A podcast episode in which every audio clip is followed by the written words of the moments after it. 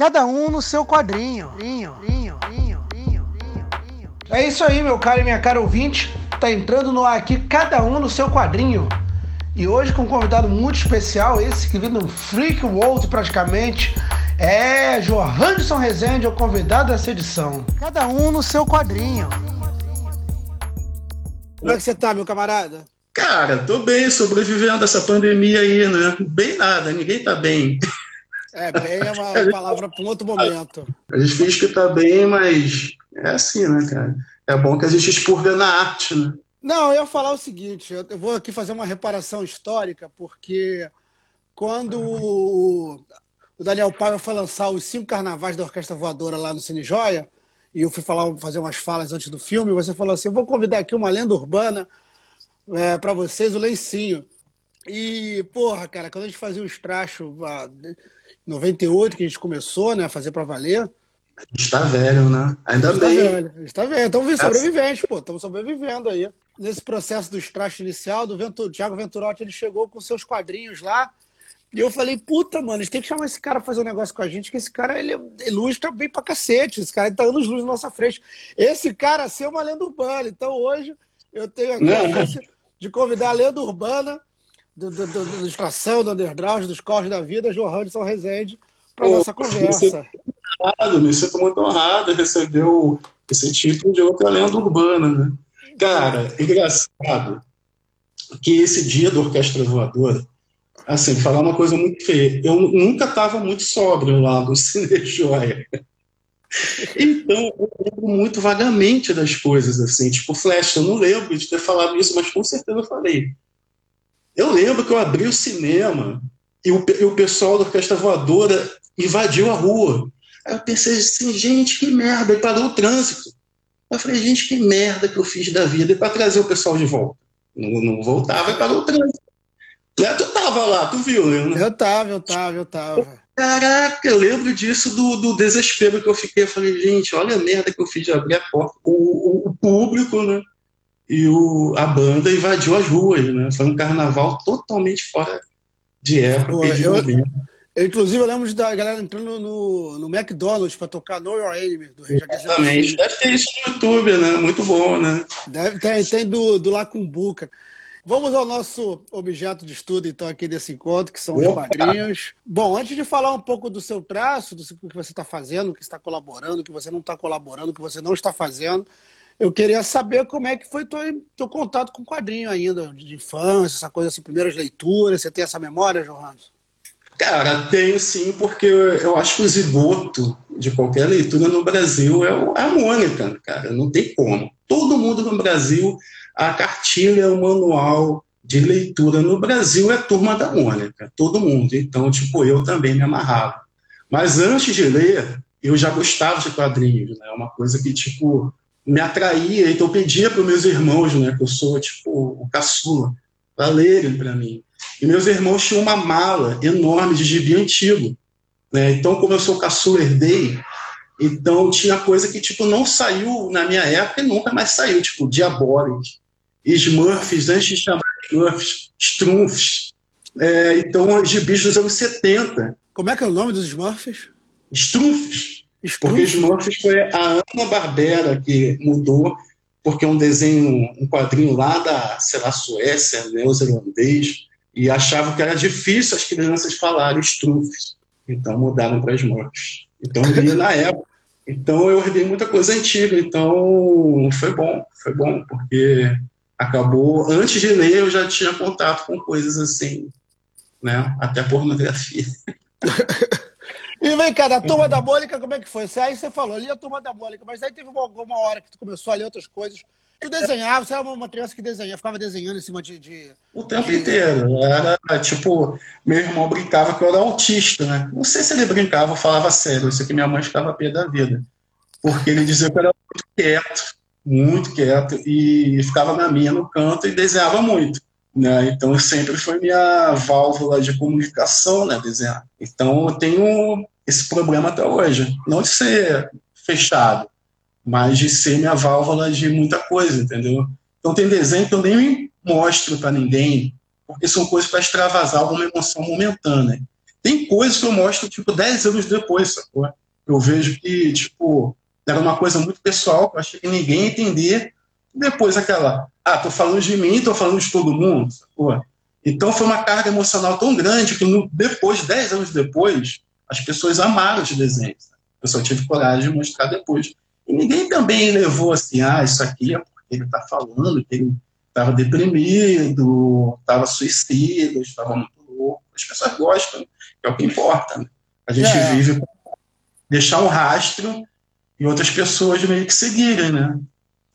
Tem uma frase do Schopenhauer, ele fala assim, que há um conforto muito grande de um homem achar que está perdido numa ilha deserta e ele achar uma pegada humana, porque ele vê que alguém esteve ali onde ele está achando que está perdido.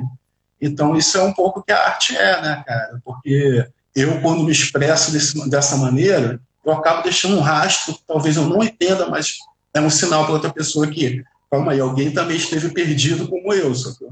Tipo no, a primeira faixa do Joy Division, do As Ilhas Desconhecidas, né? porque eu sou péssimo em inglês. Mas o Ano Pleasures, a primeira frase é assim: estou esperando por um guia que me leve pela mão, né? Então, é, todo mundo está meio perdido. Então, há um conforto na desgraça meia. Tá certo, é verdade, mas é verdade. E essa coisa do. Acredito tem muitas histórias que você já leu no caminho, muitas coisas que você já desenvolveu, que você acabou também se sentindo levado pela mão, né? Porra, peraí, tu encontrei aqui um caminho que essa porra tá O tempo inteiro, né, cara? A arte é consola, a arte. O, muita gente fala que a arte é inútil. Mas é isso que faz o ser humano ser humano, né? Criar uma coisa inútil, criar. Porque uhum. não, não é para comer, não é nada. É um alimento para a alma, né, cara? Então a, a, a, arte é conforto, é consolo. Porque a gente está perdido aqui, está todo mundo muito mal. Se você ouvir uma música quando você está mal, levou um pé na bunda, e tal, aquilo tipo consola. Então a arte é consolo.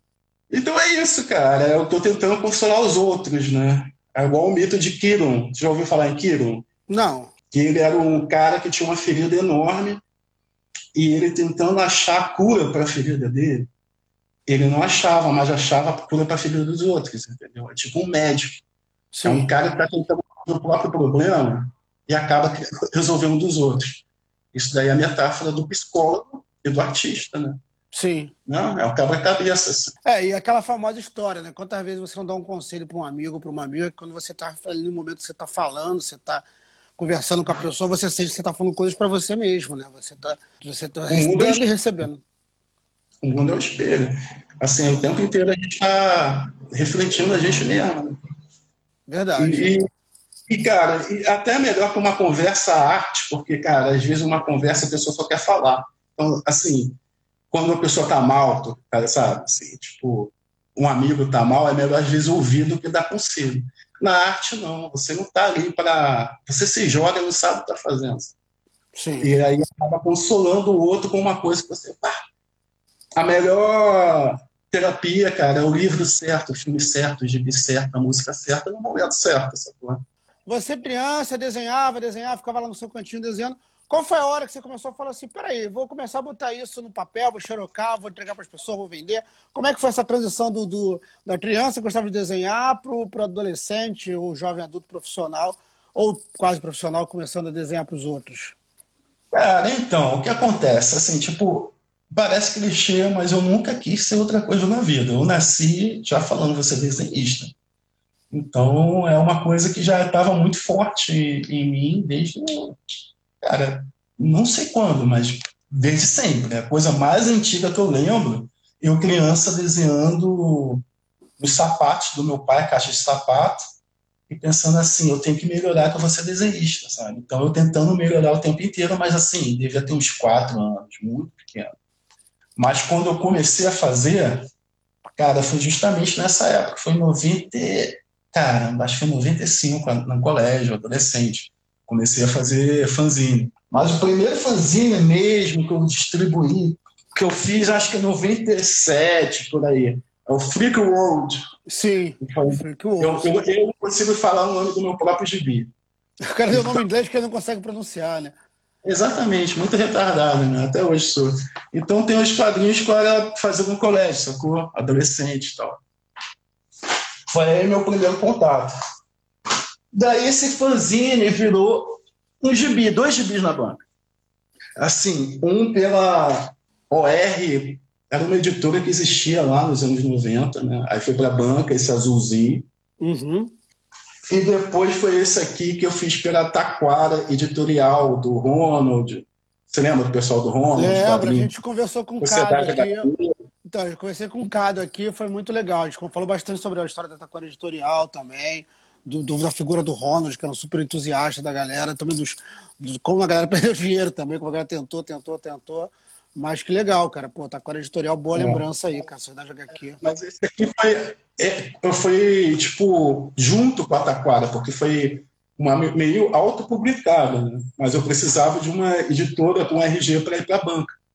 RG não, é CP, sei lá, alguma coisa aí dessa, um número. Aí eu falei com o Ronald, o Ronald me ajudou, sacou? Aí a gente distribuiu, foi para o Brasil inteiro, foi bonzão. Só que, cara, na época, para lançar o fanzine, essa revista, pô, pulava muro do trem, dava calote no ônibus, tinha que conversar com o gráfico, eu lancei sem dinheiro, só na lábia. Aí, para fazer o número 2, ia ser um desgaste en enorme de novo, que eu não estava afim.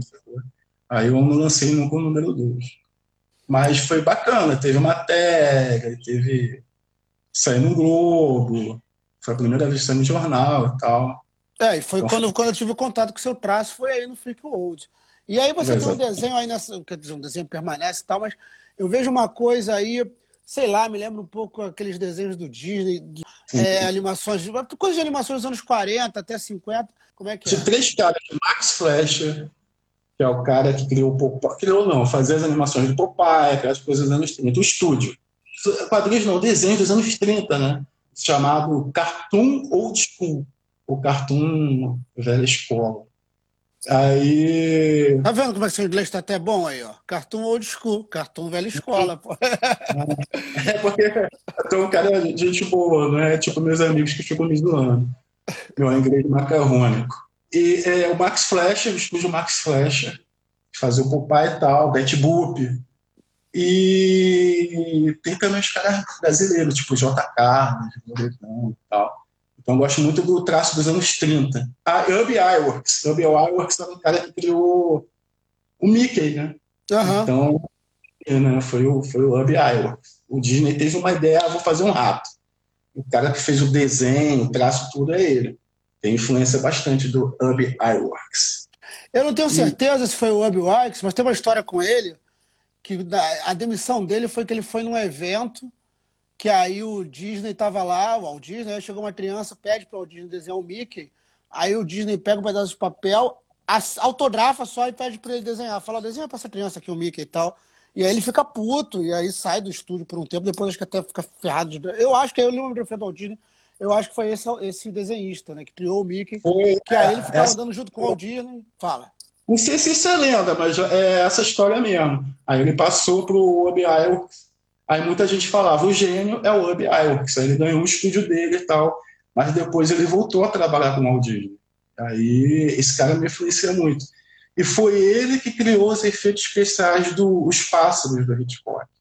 E ele ganhou o Oscar por efeitos especiais. Ele deixou a animação para fazer, trabalhar em Hollywood com, com efeitos. O cara é um gênio, tá? Com é certeza. Aí da Freak hoje, vamos lá. Vamos lá. Cara, bom, eu, eu vou pegar aleatório, não vou nem pegar na ordem, caos, né? é importante um pouco caos.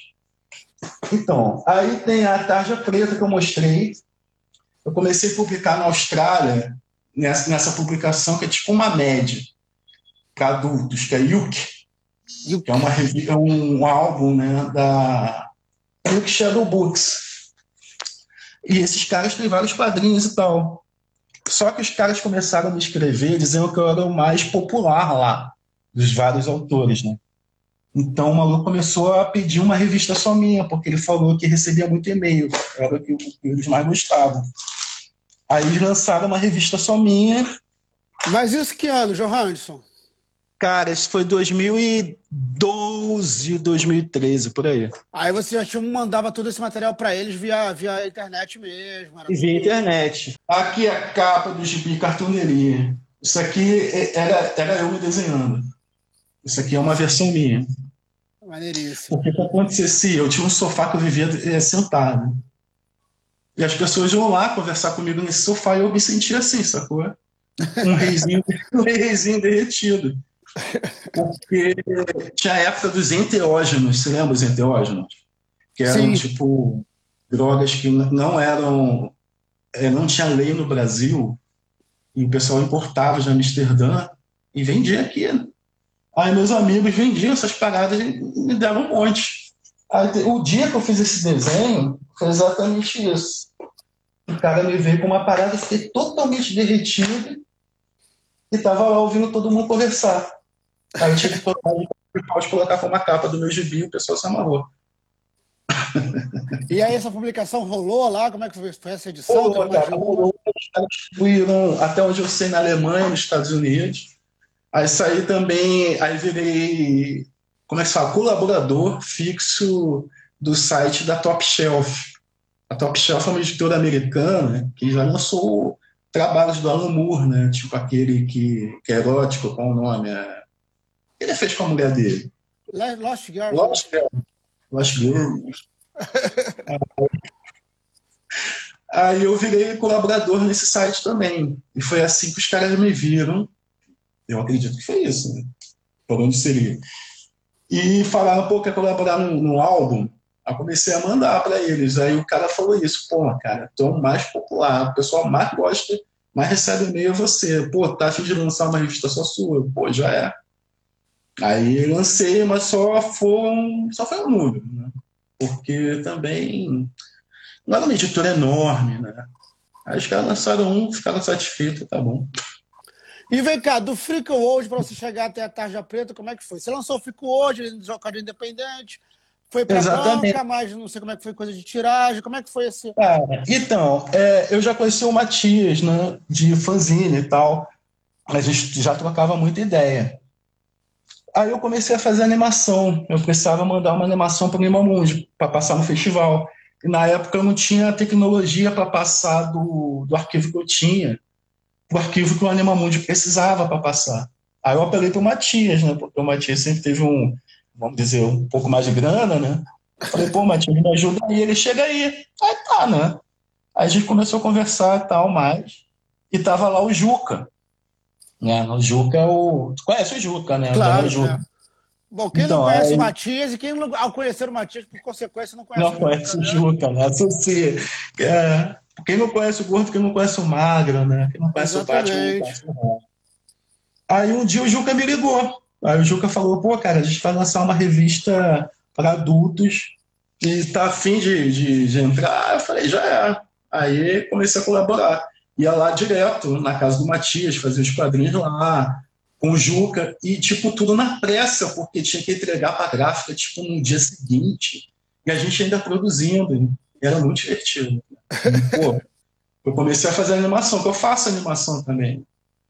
Aí foi por causa da animação que me levou para os quadrinhos da Tarja Preta. E na Tarja Preta, o que você publicava? Eram, eram quadrinhos autorais? Você fez Capitão Presença é, também? Fluxo de consciência. Era sobre o que a gente falava, de, de fluxo de consciência, de como as drogas podem ser xamânicas e tal. Então era um ponto de interrogação com uma garrafa de cerveja conversando. Daí eles começavam a falar sobre expansão de consciência mesmo, né? Então, os quadrinhos meio, meio sempre assim, uma mistura de filosofia, psicotrópicos e cartoon, e nonsense. E como é que foi a experiência desse que você mostrou aí, o quadrinho canábico também, que, acho que era uma paródia das Superpoderosas na capa, era isso? Aqui foi o, é a capa da Tarja Preta. Ah, eu acho que quem fez aqui é MZK. O que eu fiz também, cara, assim, foi o fanzinho do Gangrena Gasosa, né? Foi o Ângelo, né, o vocalista do Gangrena. Salve, Ângelo. é, Ângelo Ared. Aí ele mandou, pediu assim, pô, explora uma história para para fazer um quadrinho. Eu escolhi essa aqui, o Terno do Zé. O cara deve uma. O Zé Pilintra, né?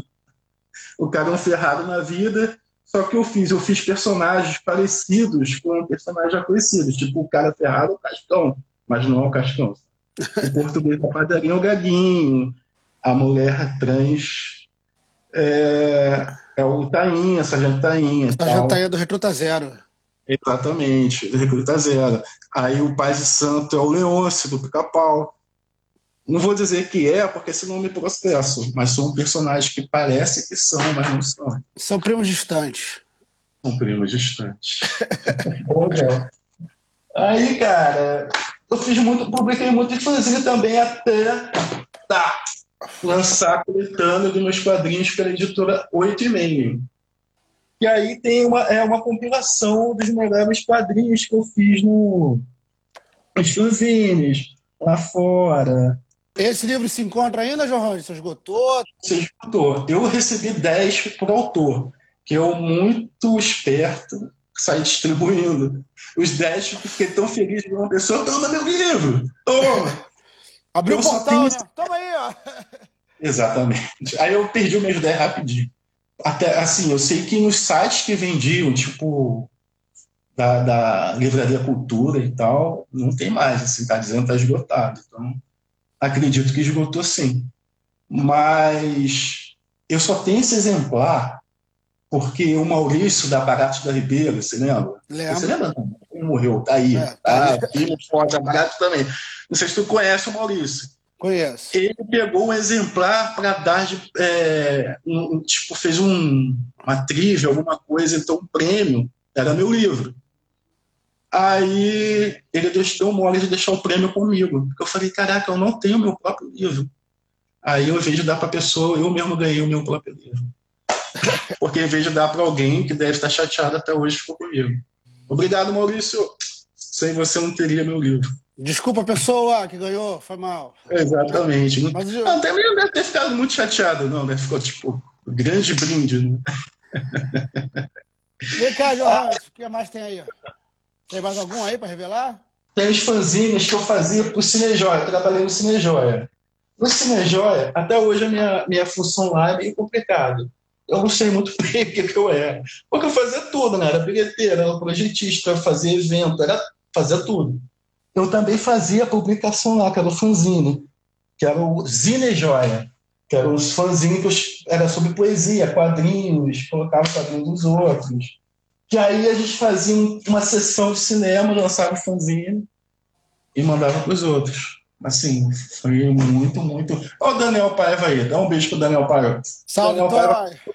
Fazer o jabá do Daniel Paiva, quem está assistindo aí, lembrando que o livro dele, Beto, Ideia e Outros Carinhos Canábicos, também é uma compilação de histórias do Daniel diversos, de diversos tempos e publicações.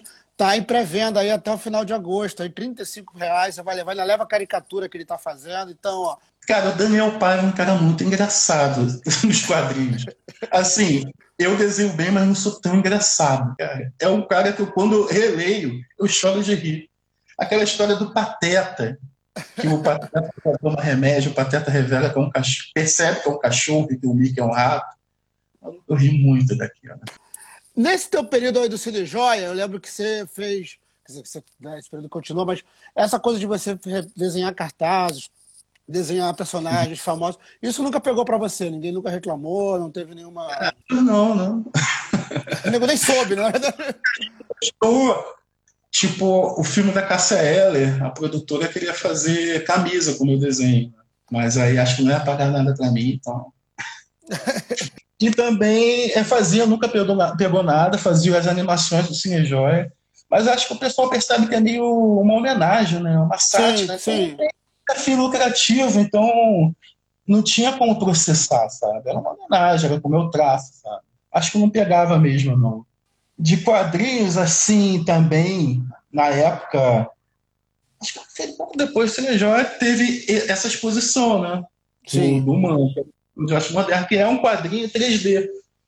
São várias caixas que juntas, que elas estão abertas aqui, né?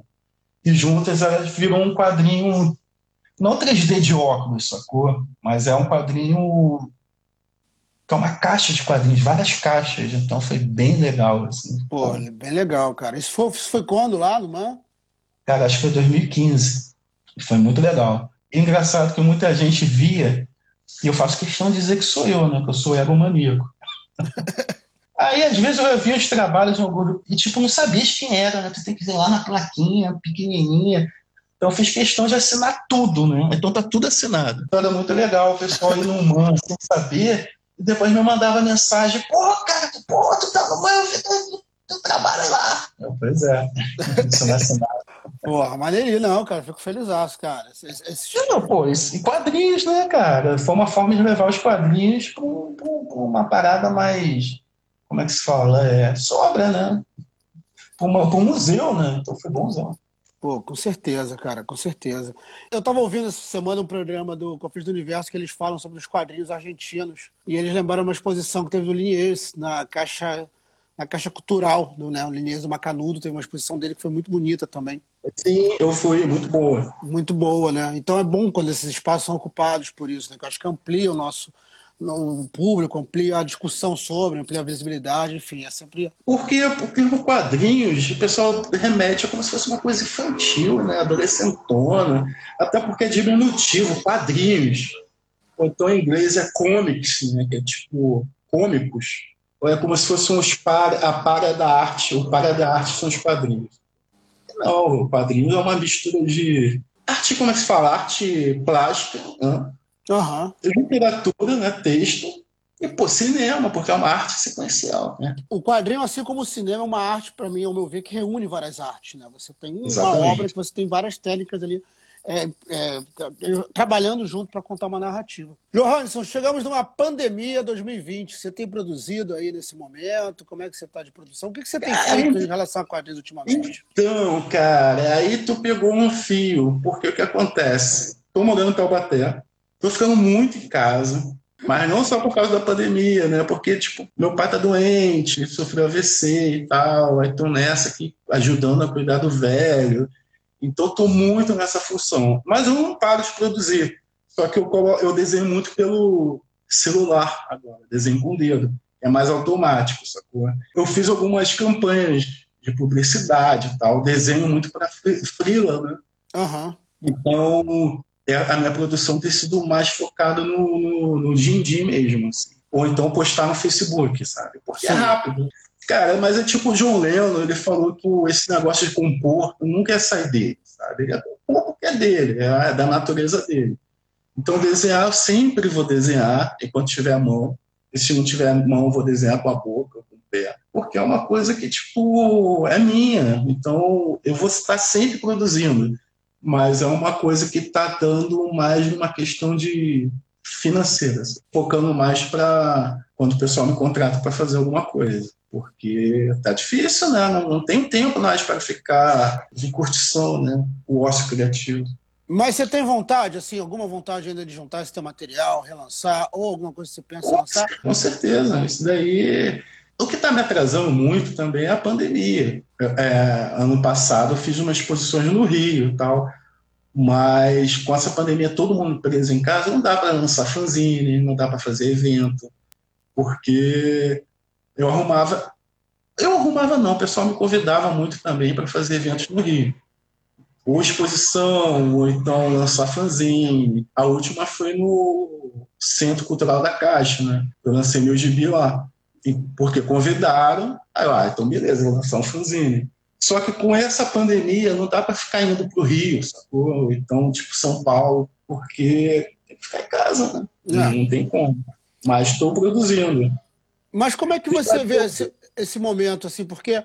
É, eu fiquei muito feliz quando eu estava falando, voltando com o Daniel Paiva, né? Que ele estava assim, cara, eu estava com tudo pronto, veio a pandemia, eu fiquei naquela lança, não lança, resolvi lançar, porque já estava pronto. A Alice Pereira também comentou, ela lançou o Pequenas Felicidades Estranhas ano passado, e que ela falou que no momento de pandemia também, volta e meia, tem uma, tá saindo uma, uma compra lá no, no, no, na loja virtual dela, está conseguindo vender alguma coisa, está sendo também procurada para freela, para é, a gente que pô, já está aí no tempo, um tempo fazendo essa história, curtindo essa história. Eu acredito que nesse momento aí que você depois, quando você começa a ler mais independente, adolescência, você devia muito em banca de jornal, comprar quadrinho, essas coisas todas.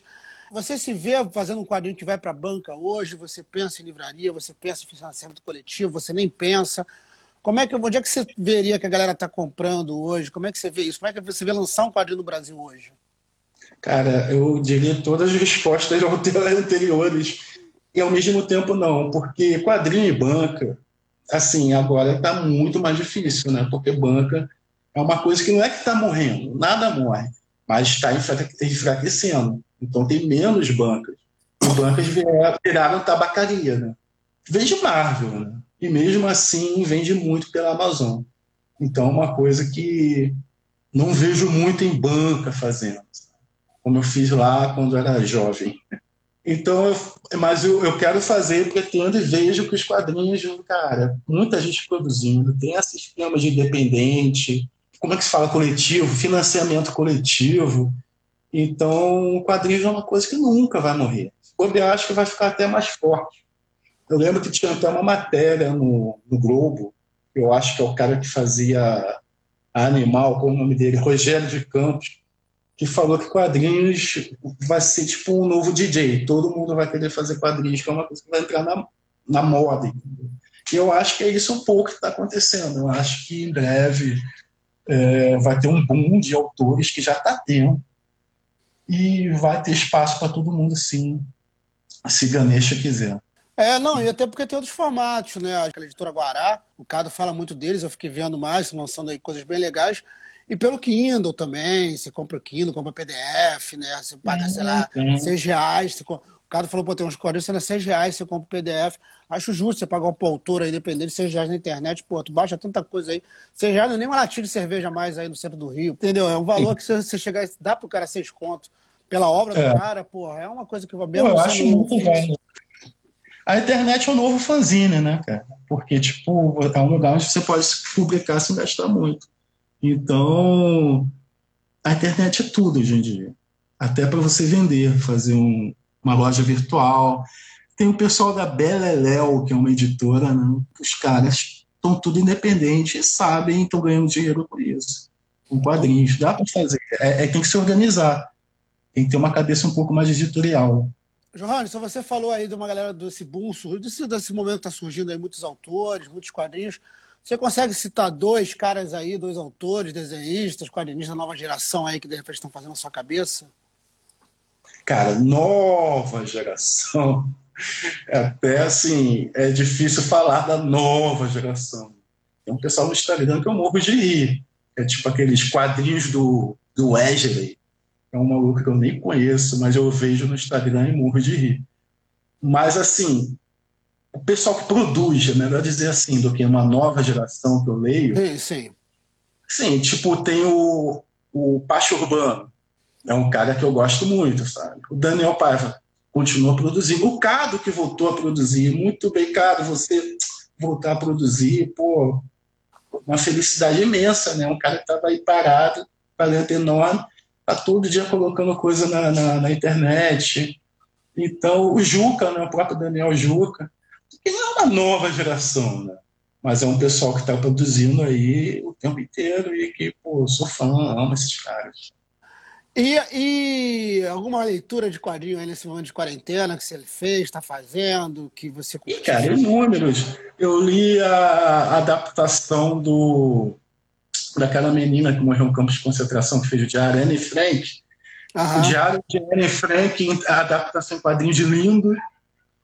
Estou lendo Sandman, porque, por incrível que pareça, eu nunca li muito Sandman.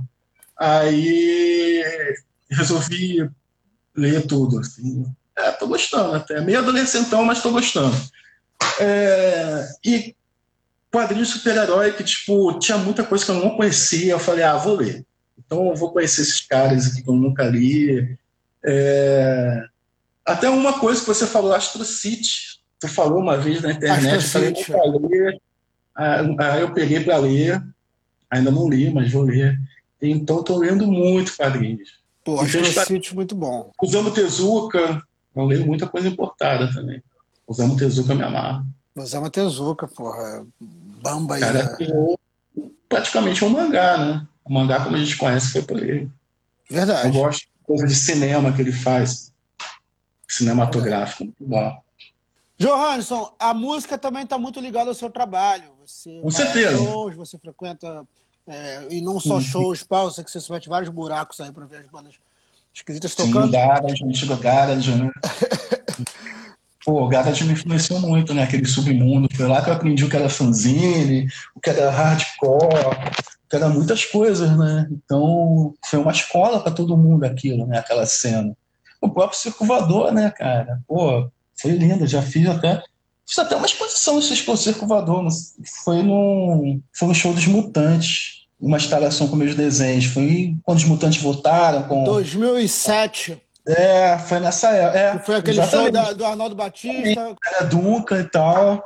Então, tipo, realmente a música não só nisso, na influência, né, cara? Eu acho que a música me influencia mais do que outros autores. Porque quando eu sou muito fã de um cara, eu penso assim, ah, meus quadrinhos são como música. Então, se esse músico está me influenciando, como seriam os quadrinhos dele? Então, eu era muito fã do Sid Barrett, do Pink Floyd. Então, muitas histórias minhas são como se fosse o Sid Barrett. Eu imagino como seriam músicas dele, né? É, o John Lennon também. Então, quando eu faço uma história um pouco mais incisiva politicamente tal, eu lembro do John Lennon, ou mais poética e tal. Então, a arte, a música me influencia mais do que outros autores, cara. Eu me vejo como um músico que uh, compõe quadrinhos ou desenhos. Irmão, então, obrigado. Então já é, já é. Muito obrigado.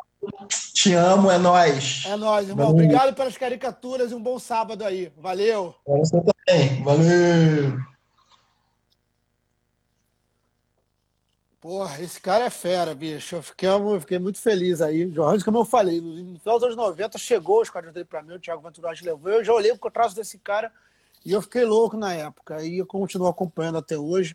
E sou muito grato aí por ter esse cara no mundo, com esse astral que vocês viram aí, com esse espírito, com essa ironia, com esse deboche, com esse sarcasmo e com esses pensamentos bons e sem caretice, sem, sem papinho aí, papo legal mesmo de quem faz, de quem ama, de quem curte quadrinho.